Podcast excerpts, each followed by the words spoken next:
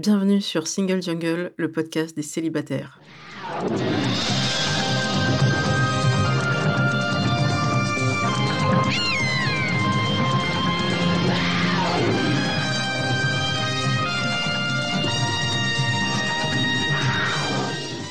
Bonjour et bienvenue pour cet épisode un peu spécial, un peu comme diraient les youtubeuses.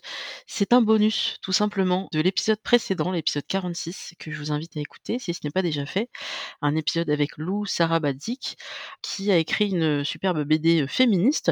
Et en fait, elle ne l'a pas écrit seule, elle l'a coécrit avec Marc O'Mille, qui est une dessinatrice qui vit au Québec et qui m'a fait le plaisir de répondre à mes questions par des notes vocales sur WhatsApp ou tout autre outil qu'elle a pu utiliser. En tout cas, voici le résultat de ces notes. Donc c'est un peu particulier, c'est pas un enregistrement à distance comme je, je peux faire habituellement. Voilà, j'espère que ça vous plaira quand même. Ça me semble intéressant d'ajouter ce bonus parce que ses propos complètent bien ceux de Lou et ça permet d'avoir les voix des deux personnes qui ont travaillé sur ce bel ouvrage. Les deux enregistrements sont donc complémentaires. Je vous invite à écouter le premier ou le second dans l'ordre que vous voulez et surtout à lire cette BD qui s'appelle Toujours trop ou pas assez, en finir avec la rhétorique foireuse du patriarcat, écrit et dessiné donc Lou Sarabadzik pour les textes et Marc O'Mille pour les dessins. Et c'est aux éditions Mango Society qui font en fait partie de des éditions Fleurus.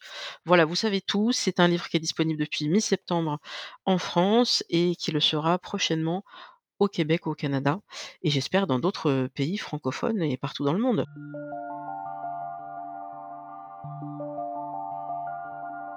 À la question comment s'est passé le travail sur cet ouvrage à la fois avec Lou et aussi avec toute l'équipe?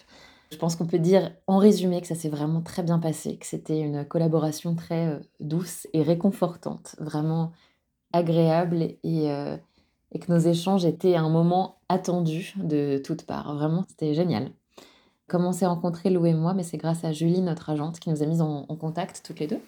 Et voilà, donc j'ai commenté en premier lieu le travail que Lou avait déjà fait, déjà écrit sur En finir avec la rhétorique foireuse du patriarcat. Et puis au final, on s'est mis d'accord pour faire une BD. On a écrit un dossier, on a pas mal dessiné, on a écrit, on a, fait plein de trucs. On l'a envoyé à des maisons d'édition et c'est Juliette de chez Mango Society qui a répondu, qui a pris le projet et qui nous a accompagnés euh, extrêmement bien. Ce qui est assez drôle, c'est que tout le travail s'est fait à distance. Parce que Lou habite en Angleterre, moi j'habite au Québec. Et euh, Julie, notre agente, et Juliette, notre éditrice, habitent toutes les deux à Paris. Donc c'était 100% à distance, sur Zoom, sur des appels comme ça euh, régulièrement, et puis euh, par mail. Donc vraiment, j'ai jamais rencontré Lou en vrai. Ce qui est assez drôle et à la fois triste, parce que j'aimerais beaucoup la voir. Donc j'ai hâte qu'on puisse se rencontrer peut-être en décembre. Ensuite, pour le travail en lui-même, voilà, c'était pas mal ça. On, s'envoyait des, mails. Donc Lou écrivait le texte, le scénario, les dialogues. On mettait tout ça sur un drive en commun avec euh, l'agente et l'éditrice. Et puis, euh, moi, je, mettais toutes les illustrations au fur et à mesure quand j'avançais, soit des inspirations, soit directement les chapitres où j'avançais un petit peu euh, en proposant différentes cases et puis euh, différentes organisations, et puis j'attendais le retour de toutes les personnes impliquées pour pouvoir terminer les chapitres.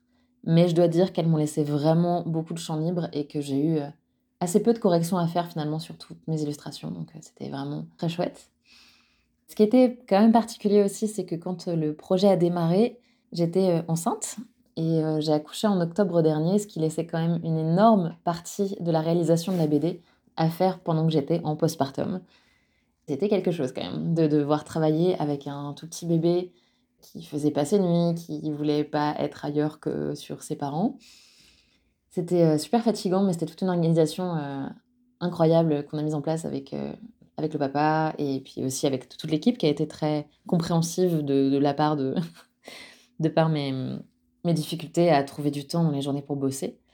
Donc ça a été assez sportif sur la fin ou dans le rush faire toutes les planches euh, en essayant de me dégager du temps dans la journée pour bosser, c'était euh, particulier. Il faut savoir qu'au Québec, les bébés rentrent pas euh, en crèche avant, avant classiquement au moins six mois. Et moi, j'ai une place quand il avait dix mois et j'ai une place quand j'avais déjà rendu la BD.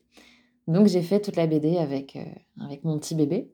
Et c'était sportif et à la fois tellement cool. Donc je garde beaucoup de souvenirs de de plein de planches que j'ai faites avec avec mon bébé sur moi ou à côté tout ça. C'était vraiment génial. Donc heu, beaucoup d'appels à distance, de mails échangés et beaucoup de douceur, de bienveillance dans toute cette collaboration, heu, dans laquelle, heu, j'ai pris en tout cas beaucoup, beaucoup de plaisir.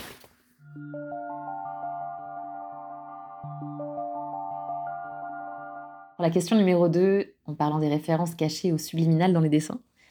Alors ma réponse va sans doute être assez décevante parce que j'ai vraiment mis, je pense, quasiment aucune référence à de la pop culture dans tous mes dessins. Les choix que j'ai faits sur les couleurs, sur l'absence de couleurs, ça relevait plutôt de l'esthétique, du confort de lecture, du graphisme, tout ça, plutôt que de choix euh, de référence. Par exemple, le fait que les personnages aient tous des tenues blanches, c'est plutôt pour soulager un petit peu la lecture, pour la rendre plus fluide et pour éviter qu'on se concentre sur les détails des cases plutôt que sur le texte. Et ça rend les personnages un peu plus neutres dans leurs vêtements plutôt que par leur singularité euh, dans ce qu'ils expriment en fait. Donc j'ai pas spécialement voulu mettre l'accent sur les vêtements. Et il y a aussi un autre avantage à ça, je dois dire que j'avais assez peu de temps pour faire la mise en couleur. Enfin, c'est de ma faute, hein, et puis c'est mon, emploi du temps, comme j'ai parlé juste avant, qui était assez chargé. Et donc, euh, j'ai voulu aussi privilégier le fait de ne pas avoir à mettre en couleur les vêtements pour tout simplement gagner pas mal de temps. Donc, euh, c'est vraiment des choix graphiques plus que des choix de référence à quoi que ce soit. Après, je suis quand même ravie qu'on puisse y trouver, en lisant la BD, une référence à quelque chose et que ce soit évocateur, même si c'est pas mon intention première. Je trouve ça toujours chouette qu'on puisse y voir une autre lecture que ce qui a été intentionnellement fait de ma part.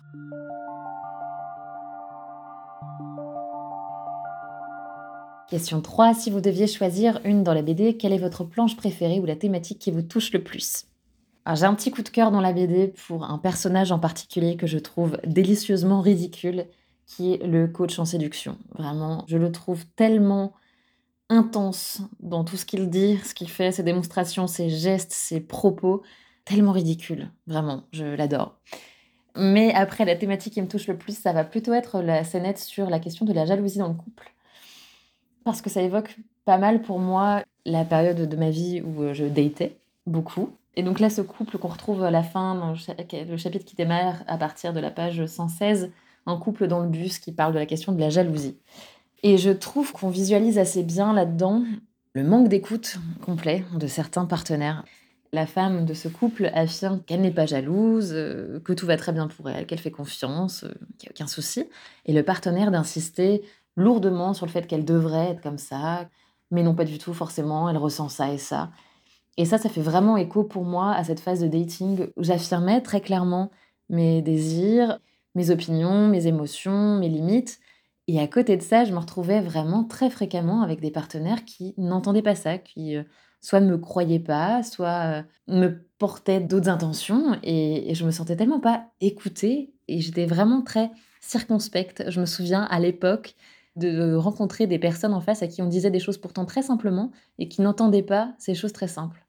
Donc ça me parle beaucoup, ce chapitre, notamment sur le fait d'un gros manque d'écoute de la part euh, d'un partenaire qui ne comprend pas ce qu'on dit, même quand on l'énonce très clairement.